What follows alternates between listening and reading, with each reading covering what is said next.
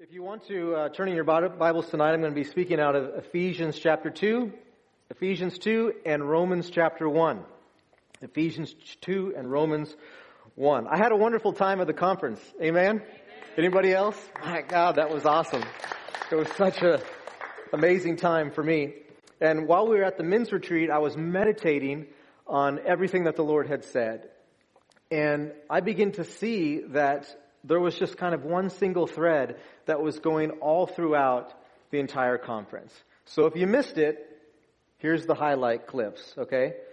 And this is not what I'm preaching tonight, but this is the message that God gave FNT from when the conference started all the way until this evening.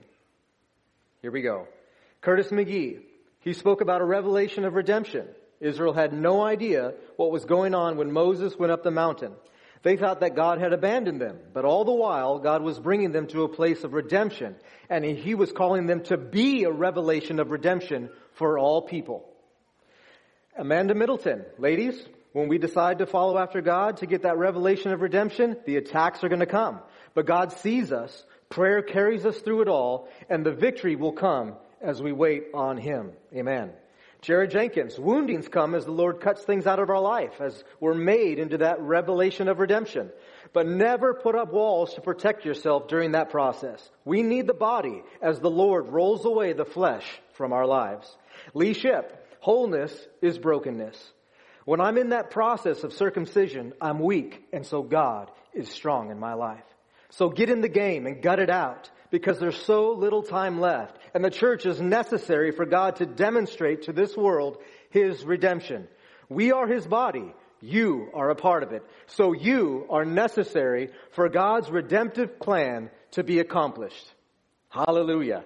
Aaron Tremble, men, the devil doesn't want you to be used of God, so he tries to get you to think that redemption is impossible. But we live in the realm of the impossible, and the Lord is a man of war. If you can't be David, be a Jonathan. If you can't be Jonathan, be an armor bearer. Let the Spirit of the Lord rise up within you and make you into a warrior. You were born for this hour. Are you seeing a thread? Carter Conlon. Isaiah said, send me with your message of redemption. Even though he knew he was the most unqualified person in the room. That little boy at least had a fish sandwich to give to Jesus, but I don't even have that. So God, if you can use nothing, then I give you nothing. Nothing. Just a heart that wants you. So don't worry about your ability, church. God used a shepherd with a stick and a one-line sermon to rescue an entire nation. Hannah prayed a voiceless prayer, and from that came a voice that governed the nation for 40 years. 120 failures climbed the steps to the upper room, and that first church turned the world upside down because they had a surrendered heart. Terry Fisher you must get a revelation of Christ if you're going to be used by Christ. You must know that it's Him, not you. God has a revelation for you. However, that revelation is not automatic. It must be sought after. Carter Conlon again. You are God's ridiculous plan. He needs a barren womb so that he can produce the voice. He needs two old men to stand before Pharaoh. He needs a teenage boy to win the greatest victory with a sling and a stone. All of this is so encouraging. I know that I'm called. And I know that even though I can't do it, God can. So I'm going to seek you, Lord. I want to touch you with all of my heart. Not for ministry, not for gifts, but for you. I don't want your hand. I want your face. Because unless you go, I'm not going. Andrew Wilkes, the king has called you. So don't build up treasure on the earth. Don't waste your time building your dreams. Build the dream of God. Shedrick Winfield, get rid of the hindrances in your life. The things that are keeping you from being everything God wants you to be. He loves you, so love Him back. And you will become a revelation of redemption. This message was given by nine preachers in ten sermons over the last, what, two weeks? Did you hear the message? I know that each one of us are at an individual place because we're individual members of the body of Christ. And so God feeds us where we're at, right? He provides what we need. But God has spoken to this body. He's spoken to this church. He wants to use this church and He is calling us to be a revelation of the goodness of God. A revelation of redemption. so that the lost, the hurting, and the broken can come to know him in his fullness. Hallelujah. October 24th, Friendship Sunday is coming. We will face trials along the way, so we need to pray. We will be wounded, but it's necessary. So don't let the devil knock you out by building walls around you and taking offenses. Stay humble, seek God, get the revelation. Allow God to make you into what He has shown you as you have sought Him. And don't allow sin to hinder the process that He's doing in your life. There's great days ahead of us, FNT. God has spoken to us. Now we must follow after and believe Him. And that takes what Felix spoke about tonight, faith. Faith. When God speaks to you and gives you revelation, you become a steward of that. Whatever He's spoken to you, you become a steward of that thing. To whom much is given, much is required. And we owe the world a revelation of Jesus Christ. So I want to talk about that faith tonight. Ephesians chapter 2 and verse 8. Verse 8 of Ephesians chapter 2. For by grace are ye saved through faith and not of yourselves. It is the gift of God. Turning over to Romans now, chapter 1. We're going to start at 14. I'm a debtor, both to the Greeks and to the barbarians, both to the wise and to the unwise. So as much as is in me, I'm ready to preach the gospel to you that are at Rome also. For I am not ashamed of the gospel of Christ. For it is the power of God unto salvation to everyone that believeth, to the Jew first, and also to the Greek. For therein is the righteousness of God revealed from faith to faith, as it is written, the just shall live by faith. Then turning over to Romans 10, Romans 10 and verse 17, we all know this one. So then faith cometh by hearing, and hearing by the word of God. You know, faith is one of the most important attributes in the life of the believer. The Bible says without faith it's impossible to please God, and if we come to God, we, we must come to God knowing that He is and that He's a rewarder of those who diligently seek Him. Amen? Now, that scripture can be very frustrating to people that understand what's been spoken to our church, understands what has been spoken to us individually, and yet we cannot seem to make the promises of God work in our life. Very frustrating at times. So certain questions have to be settled. I've come up with three. Number one, do I know the difference between faith and hope? Have you thought about that? What's the difference between faith and hope? I'll tell you what it is. The difference between faith and hope is this. Hope is when you open the Bible and you just read it and you go, I'm going to try to make that work in my life. I'm going to put pressure on the word so that it'll work in my life, right? I'm going to believe that. That's hope. Faith is what Terry Fisher was talking about. When you're reading that word of God and God speaks to you by his spirit through his word and you get a revelation of Christ. He speaks to your heart and you know it. There's no guessing. You absolutely know that the Lord has spoken to you. Now comes faith because you got to believe that word. You got to believe it. Joseph had those dreams. He knew it was God. Come a walk of faith now. Abraham heard from God. 25 year walk of faith in order to get Isaac. So, second question is, that's the difference. Second question is, did God really speak to us? Has God really spoken to you? Individually, collectively, has He spoken? I believe that He has. As I've said, all those messages flowed into one. And I thought about doing that tonight, just putting it together and preach that message because it's awesome. It really is awesome. Get, go back and listen to those tapes on the, on the whatever, YouTube. It's amazing. And it's incredible because those men and Amanda, precious woman, they never got together and formed a little meeting, you know, and figured out what are you going to preach? Well, I'm going to build on that, you know, and we're just going to have this one single theme that we're going to get. No. It didn't work that way at all. They were just led by the Spirit of God and the Lord spoke to our body. Amen. So that leads to one final question. Do I believe that God is going to do it? Or am I depending on myself to try to make something happen? Or if I just don't believe any of it and it was a great conference and I'm just going to go back to do what I was doing before and I'm just going to stay the same because I never change. Some people boast in that, you know, I never change. I'm like, my word. Why not? Why aren't you moving on this timeline to be more like Christ? Why aren't you growing in the things of the Lord? In the scripture we just read, notice two things were said about faith. Number one, it's the gift of God. Number two, it comes to us. It's not something that we work up in our own mind. It's not something that we convince ourselves of. It comes to us as a gift from God Almighty. By grace you are saved through faith. That means that if you're born again, you have faith. I know a lot of us, you know, I like to ask people, how'd you get born again? Well, I don't really have a little, t- I don't really have a testimony. You know, I just got, I said the sinner's prayer at two years old, or I came out of the womb just quoting the sinner's prayer. And I mean, I've just been in the church ever since. And some people say that, and then they're like, I don't have a testimony. I'm like, are you kidding? How did you get through adolescence? Tell me that part of the story. They forget that your testimony is not just, I know in testimony class and sharing with people, if you're going out to LSU, you gotta, you know, you're writing your thing with Wendy, you gotta get it short, right? You're supposed to do three minutes or less. But really, my testimony is my entire life. How many things has He done in our lives? My God, this is amazing.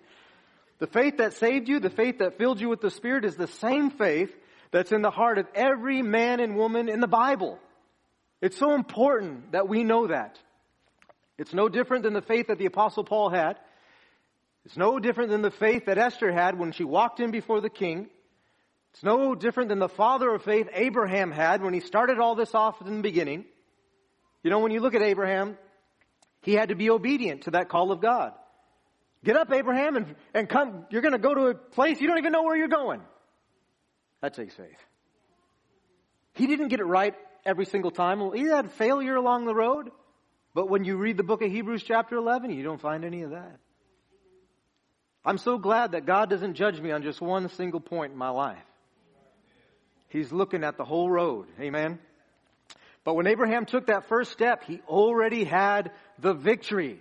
If he'd stayed in Ur, he could have talked about how much God had spoken to him for the next 75 years, but he's going nowhere until he gets up and follows after. Amen? Faith moves people to action is what I'm saying. It lifts you out of Ur and it sets your feet on a pathway that's leading to a heavenly kingdom. To a city whose builder and maker is God Almighty. We in this church have been given promises. You individually have been given promises. And we've been given a call to faith. So there's a choice that's laid before us. What are we going to do with, with what has been given? Are we going to stay where we are or are we going to move on with God? Faith is the same in every single generation. God gives it and then He expects us to exercise it. Exercise that faith. When Israel came to the border of Canaan, God said, go into the land. It's yours. They sent in the 12 spies. You know the story. 12 of them came back with a bad report. Israel had a choice to make. Stay in the desert, save yourself, or move on and watch God do mighty miracles. It looked impossible. The only way that they could do it was by faith. But they didn't do it, did they? They turned back in unbelief. Why? Amnesia. They forgot everything that God had just done for them. That's why. They forgot that the same God who led them out of Egypt and parted the Red Sea and destroyed the army of Pharaoh and rained down 640 train cars of manna every single day out in the middle of nowhere. Here he split a huge rock and out of it poured the Mississippi River. I mean, if there was really three million people, it's not like the little Sunday school flannel graphs, you know, where it's a little, it's like a little hose coming out. You know, my son's in the backyard. I'm like, no way, that thing was a gusher. That was the Gihon just dumping out. I mean, all those people, all their animals, they got to bathe in that thing, wash their pots. It wasn't some little hose of water, folks. God did the impossible. He was a cloud by day, a fire by night. He told them while they were still in Egypt that he was going to give them the land before they even started. And this was the same God who was with them when the ten spies brought back a bad report. It's incredible that they allowed fear to just rise up, unbelief to just rise up within them and dominate their lives. It robbed them of the promises of God for that generation. And every single person, 30 years and under, all of the unbelief and those people had to die, or over that is, had to die in the wilderness. Two men made it in. Out of 650,000 foot soldiers, Israel men, just the men alone, who left Egypt, two made it in because of unbelief. That's challenging. Moses himself never crossed that river. They turned back. They refused to cross it. And all the unbelief had to die in the wilderness. They had a choice to make, and it was really simple. Am I going to stay in myself? Or am I going to stay in God? And that choice is before us tonight. Faith makes a heavenly people in every single age. A heavenly people. And it has the same effect all through history. It reaches the promises of God. God doesn't hang a carrot in front of us just out of reach so that we'll never attain unto what He's called us to or what He's promised. Ever. You know He's a good, good Father? You know that He knows how to give good gifts to His children? Do you know that if you ask for bread, He's not going to give you a stone? If you ask for an egg, He's not going to give you some cottonmouth snake. He's a good, good Father. It's who you are. I'm loved by you. Love Him back. Believe Him. He's spoken to us. It's time for action on our part. Faith came alive in the new creation when we were born again. But doubt and unbelief still resides in that Adamic nature, uh, that old nature that I have. It's still there. And I must touch God in prayer every single day, like Sister Amanda was telling the ladies. I have to. I have to renew that because even though faith is a gift of God, it's got to be renewed. And if I don't spend time in His presence, if I don't spend time praying, if I don't spend time in His Word, it's not going to be renewed. Faith comes by hearing and hearing by the Word of God. If we don't spend time with Him, then that faith just begins to turn into hope. And hope deferred makes the heart sick. It's not going to work for us. There's always going to be the pressure of the world against us. I felt it in the service tonight. Andrew came up to me and said, Let's pray, man. The enemy's trying to hinder this praise and worship service. Did you feel it? It's a hindrance. It's a hindrance. Fits perfect with my message. Of course, there's a hindrance. Because the devil knows what the Lord has spoken to this church. And he wants to know what are we going to do? The things that he attacked us with last time worked. So he hits it with us, hits that in our life again. If I can get them to think this, they're not going to get to the promise of God. If I can get them to think that, they're never going to wait before the Lord in prayer. When that alarm goes off at 2 o'clock in the morning, you ain't getting up. The devil's there. Fear is there. Unbelief is there. It's possible to believe a thing with our head, but our heart doesn't follow after. That's hope. That ain't faith.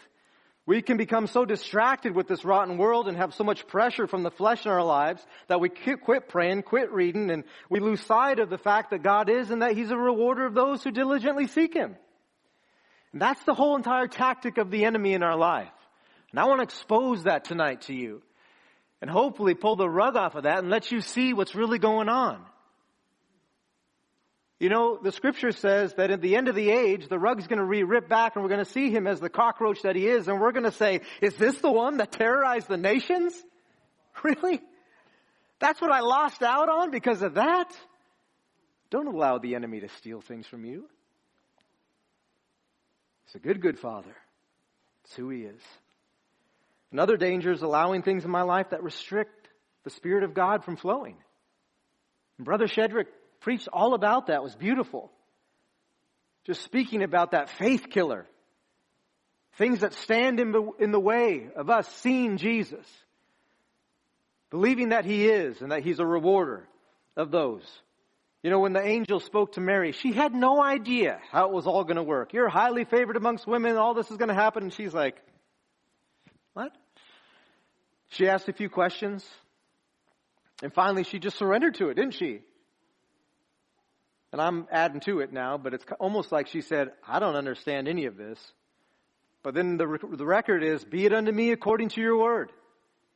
And at that moment, I believe the living seed of Christ was planted in her womb and began to grow. She carried that child for nine and a half, ten months, whatever it is, 40 weeks. That child is born. She takes care of him. He's still growing. And he's growing and growing and growing up into a mature man. And it's the same with you and I. The messenger comes. You heard faith was awakened in your heart. You heard the gospel. Faith was awakened. God gives you it as a gift. I don't understand everything about this Christianity. Be it unto me according to this word. In that moment, that Christ is placed within you. Begins to grow. You begin to be transformed more and more into the image of Christ. But we have to feed that. We have to feed that new nature. What does he eat? He eats the Word of God. What does he love to do? He loves to spend time in the presence of God. He loves to pray for one another. As our brother was saying tonight, he loves to worship. Get strong there. He loves to fast. Oh, uh, don't shout me down. But we need to bring that spiritual man before God, present him before the Lord, and have an expectancy that me spending time at this altar, spending time with this body, spending time in this Word of God, spending time driving to work every day, just putting on that praise or and, and singing with the Lord, and everybody else thinks you're crazy if your windows don't have limo tint on them. That's feeding that spiritual man. I'm in the Word. I'm believing that God is. I know that He's a rewarder of those that diligently seek Him. And I've got an expectation in my heart because God's spoken to me and what He said is gonna come to pass as I wait upon Him. Amen? And as we go through all of that, God begins to reveal things in our life. And there's a cutting, like Brother Jared was saying, and, and sometimes we feel, oh my word, I'm not worthy for the promise of God. Well, you never were in the first place. God is not looking for some excuse to throw you out of his family. Conviction is so wonderful because you know what it really is? It's God saying, I want to take these things, just these weights. Sometimes it's deep sin. Sometimes it's just, it's just weights. I just want to take these weights off of your life so that you can just soar in the heavenlies with me. Because I love you and I want to be in covenant with you. You know, I've been studying the book of Leviticus and I was talking with some of the guys at the retreat about this. And you know, there's, there's rules, right? It's just a book of laws. And, and you, you look at the, uh, the law, the lady has a child and then she can't go to the temple for seven days. And people are like, see, because the, the commentaries. See, because she's under the curse and she just had this child and now she's banned from the temple. Wait a minute. If I know that the plan of God is a straight line through the ages, and if I know that Christ was crucified before the foundations of the world, and if I know that the Messiah was always in the mind of God and the church was always in the mind of God, then I know that what was spoken back then is a picture of what is going on in the New Testament. And what do I find in the New Testament? I find Jesus saying, if you would just come unto me, all you who labor and heavy laden, I'll give you rest for your souls. And then I go back to Leviticus and I read that and I'm like, wait a minute. God loves her. God loves this woman.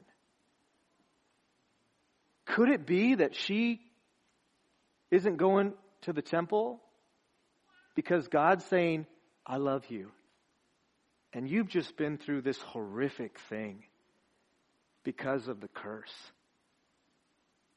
And because of that, I want you to stay home and rest. And I want you to be with your child, this new gift that's such a joy to your life. And you're not required to come up right now. Just rest. I love you. You're my daughter. And I'm like, wow, that is just incredible. And you just begin to see that the entire point of God has always been for covenant with his people, relationship, intimacy. And that's what he desires. And yet we hold on to these weights, we hold on to these hindrances because we think that somehow God's judging us because suddenly He discovered that they're there. He always knew. You've just found out. He finally put His finger on this thing. You know, if you've got a river with a dam holding back the water from flowing, you can command that river to flow like the charismatics do. You can beg it to flow like the Baptists do. I worked with them for a lot of years. But if you would just blow up the dam, remove the thing from your life that's keeping the river from flowing, that river would just flow. It would just flow, folks. Allow God to remove the restrictions from your life, Shedrick told us, and everything that God promised. The river of the Holy Spirit will produce in your life. Hallelujah. Ezekiel saw that river flowing, didn't he? Chapter 47. And verse 9 of chapter 47, Ezekiel tells us that everything that river touched, it made alive. That's what I want in my life. I want to be real. That's why the Holy Spirit comes. He doesn't come so you can speak in tongues and jump and shout and do all these crazy acrobatics. He comes to make you real. That Christ can flow through your life to people at LSU. October 16th.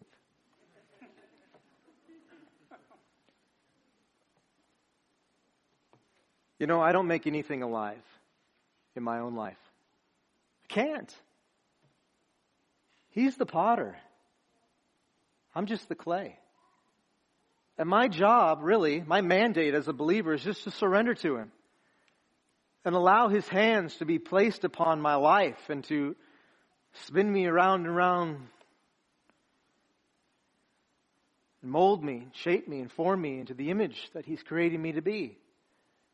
He's the one that fills me with the water of the Spirit of God. He's the one that takes me and uses my life to be a blessing to somebody else out there. It's not dependent upon us. One thing you have just be obedient and surrender. Surrender to the Lord. So, one of the first things that real faith produces is action. Obedience towards God. If you don't obey God, you don't love God. If you love me, you will obey my commandments.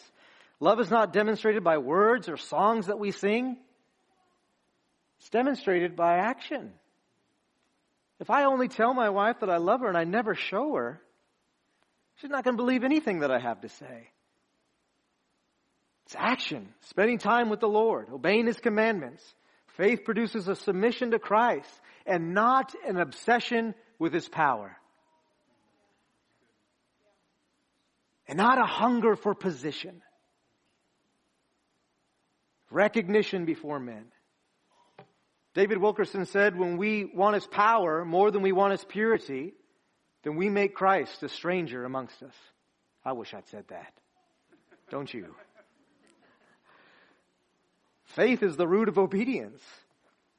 If you go to Dr. May and you've got some trouble in your body or some other doctor, and you sit there and you go through everything and they do all this x-rays and the whole nine yards, and then you don't listen to anything that they say, but you spent all that money, or your insurance did, you are an idiot. But yet, we do that in our Christian walk. If we don't obey, then it's just a complete waste of time. Really. Faith which refuses to obey the commands of Christ will never produce anything of eternal value. That man himself may be saved, yet he'll suffer great loss, says the scripture. I don't want that to be my life. What did Carter Conlon say? The crown. Throw it at his feet. Throw it at his feet. Them frisbees just coming off. I told Felix, I think maybe that was the one thing the Catholics got right. You know, them halos just throw it at his feet. Worthy, worthy, worthy is the Lord God Almighty. Nothing's going to happen until we're willing to be changed by God through obedience. Obedience to what we know God has spoken to our life. Not guessing, not having hope. We come in here, we listen to great messages, we sing, dance, we pray, and yet so many times we have no intention of living by the prayers that we pray and the songs that we sing. That's crazy. I've seen people come into this altar, jump and shout, wave their Bible around, and six months later you never see them again. And you just wonder, what in the world? That's not faith. It's a performance. But God is calling us to a faith that's real, to a faith that can turn the world upside down, or should I say right side up, amen? To have faith is not just a mental thing, but to believe means that I commit myself fully into His hands, and whatever He says, I do. It produces action in my life. It's a whole new life, a life of surrender. A life of, yes, Lord. I have no idea how to do it, but I'll do it, Lord.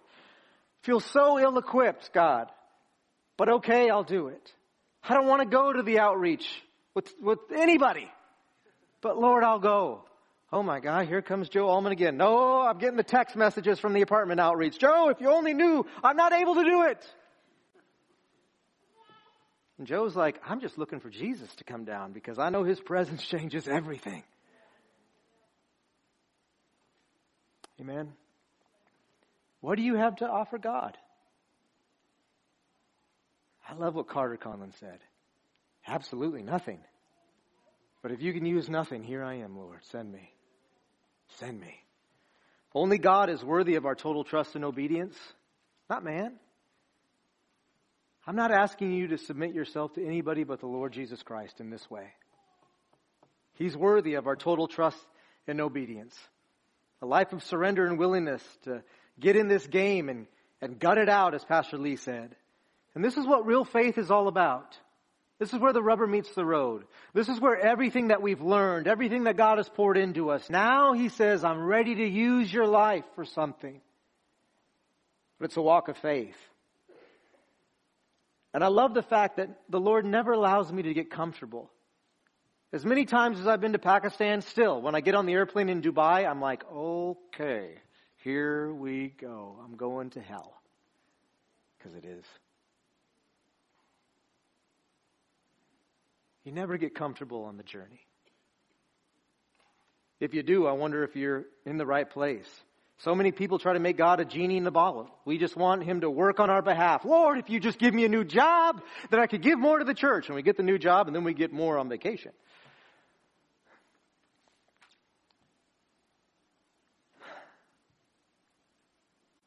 So incredible to me that so many people come up to me and they'll say, I'm not picking on anybody tonight, please don't hear me wrong. But they'll say, No, the Lord's, the Lord spoke to me this, and I'm listening to them, and I know in my spirit it wasn't God.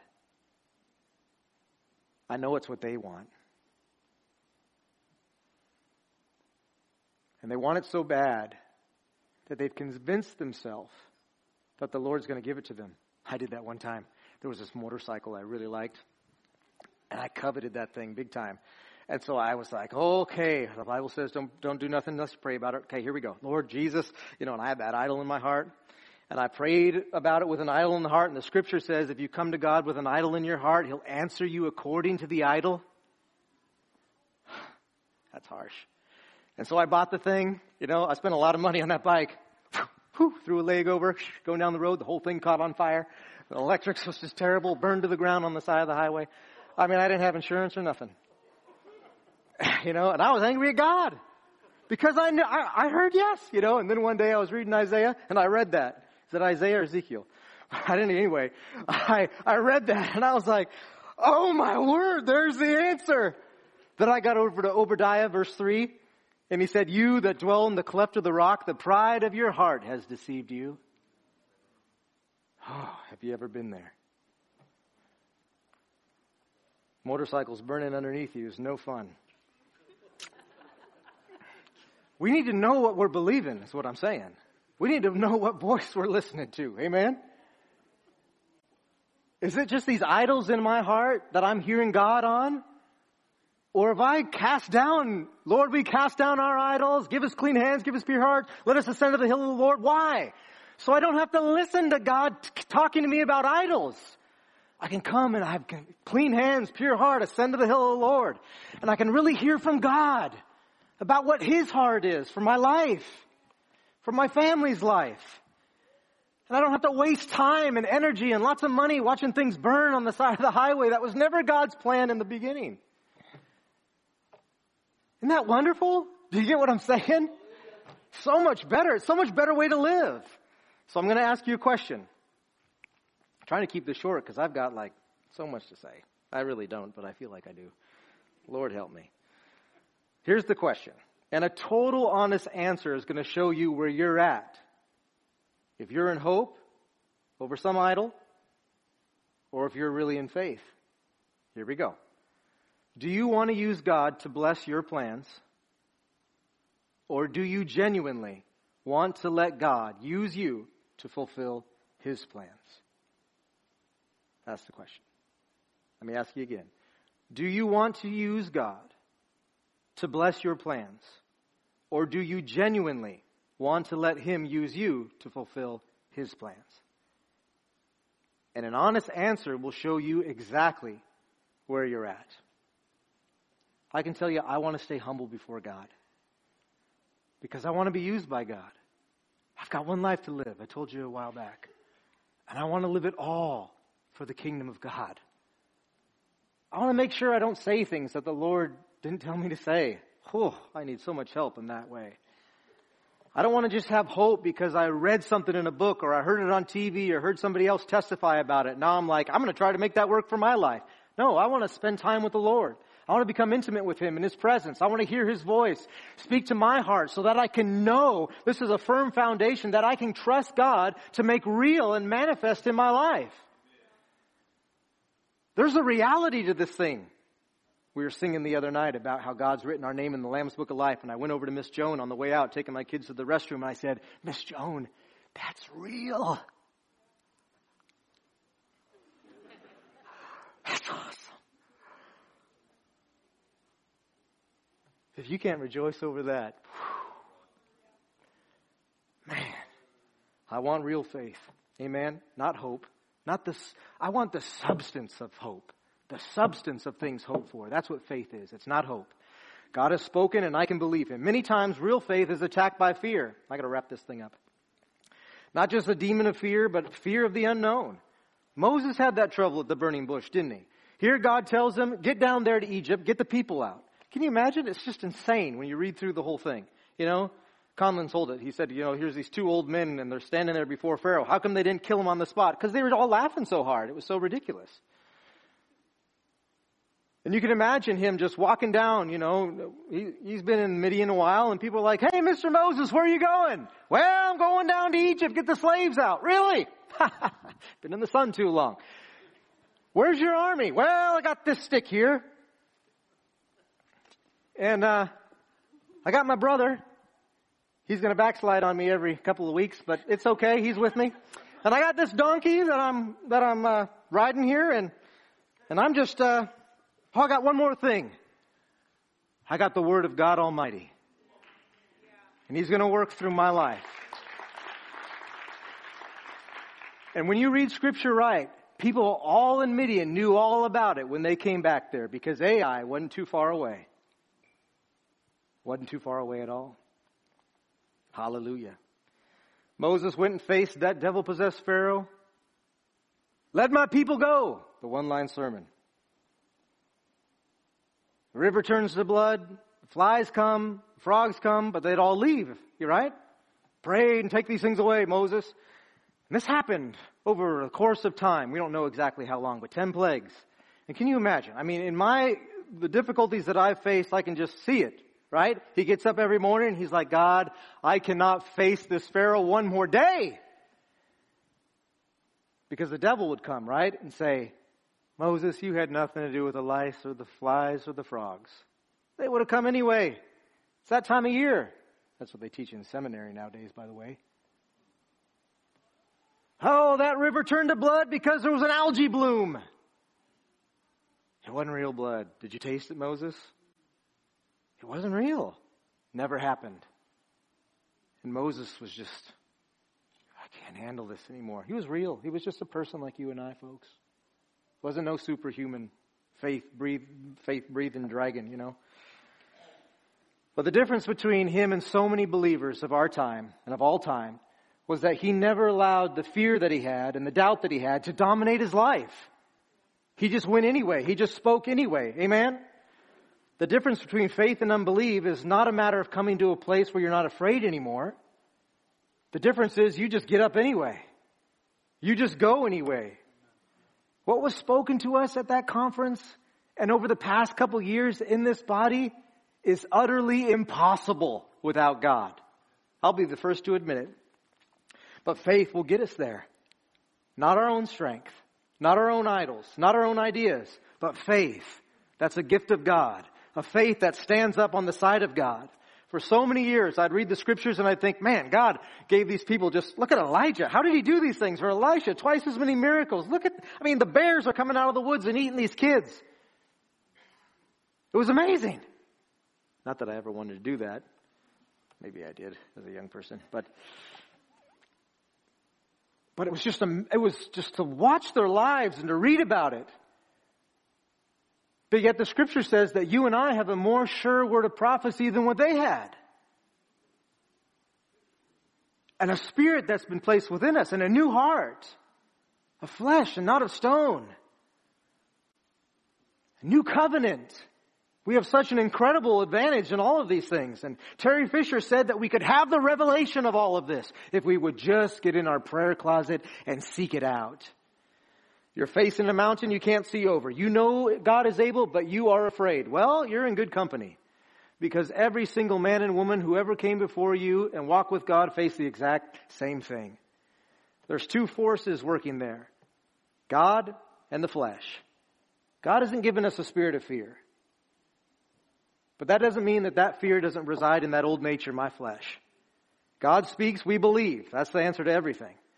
And God is not asking you to make yourself into a revelation of redemption. He's not. But he is asking that you would believe him to make you into that.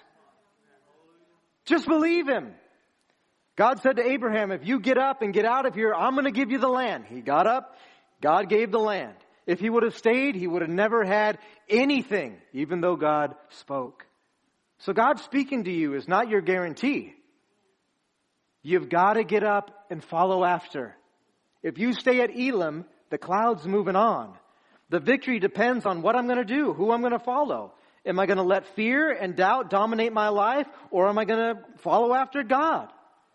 If I let fear and doubt dominate, I'm going to die. Because I'm just going to stay where I'm at. I'm not going to move on in the things of God. The most, the most important action of a believer is faith. And without it, it is impossible to believe, to please God. Last example, and then I'm going to close. Look at Paul and Silas at Philippi.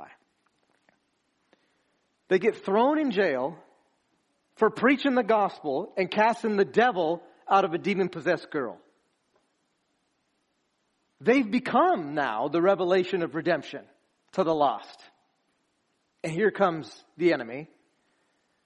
They get beaten, thrown in the prison, they're, they're put in irons. Their legs and their hands are put in irons. They didn't put them in the regular prison, but the most deepest, darkest place with no light that got to that ever. And that night, here they are. They're all broken up. You imagine how their bones must have felt, the bruises on their body, the blood that's leaking out. You know, sometimes you think of the Apostle Paul, you wonder what he looked like. He just probably had the ear tore off, cauliflower ear on the other side broken nose. I mean, that guy endured some things. And in the darkness, it doesn't say this.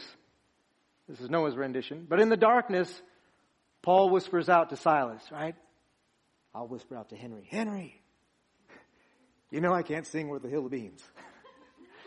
so why don't you start up that tune? You know? I will believe that you are strong enough in my weakness God be lifted up. And what happened? An earthquake came, revival broke out, and that baptistry was filled all night long with people getting born again. An incredible move of God took place in that prison. It was awesome. And that faith that was in them is the faith that's in you this evening. And I'm closing. So listen. Moses went to Egypt with the same faith that you have. Joshua stopped the sun with the same faith that you have. Daniel was in the lion's den with the same faith that you have. Silas sang himself into a revival with Paul in a filthy jail with the same faith that you and I have tonight. They'd heard from God. They had no idea how it was going to happen. They were afraid, but they never let that fear dominate their lives. Sink or swim, live or die, their testimony was, I would rather die following after God, believing God, than to just stay where I'm at and letting the Lord just walk on without me. Has God spoken to your heart? Has He spoken to our church? I can tell you He has. They rose up in faith, a faith that's the gift of God. And if you're born again, that faith is in you tonight. Let it rule your life. Amen? Leave the results with God. He spoke to our entire church, and I trust that you heard him. And if you will just get up and believe him for what he said that he's going to do, then you're going to find that this faith that God has given you is going to work. And you're going to see the impossible become possible. It's not something that you work up in yourself. It's not something of your own, but this faith, this gift of the Almighty God, when you face the impossible, it is going to work. everything that God has said to us is going to come to pass. Stand with me. And tonight in this altar, let's move into a position of faith before God. You who never come to the altar, come to the altar. Get out of the norm of what you normally do. You who always come to the altar, go up into the balcony. Get out of just the thing that you're always doing all the time and move into a new place with God. Whatever it is that He's calling you to do. Move out with God into the river. Move into the position of faith and get out of hope. There's a real faith. There's real promises. And they can be yours. If you're in a prison cell tonight, then come. Lift your hands in this altar. Worship God and allow Him to set you free in your innermost being and make it real. God bless you tonight. Let's worship Him. Amen. Hallelujah. Thank you, Jesus.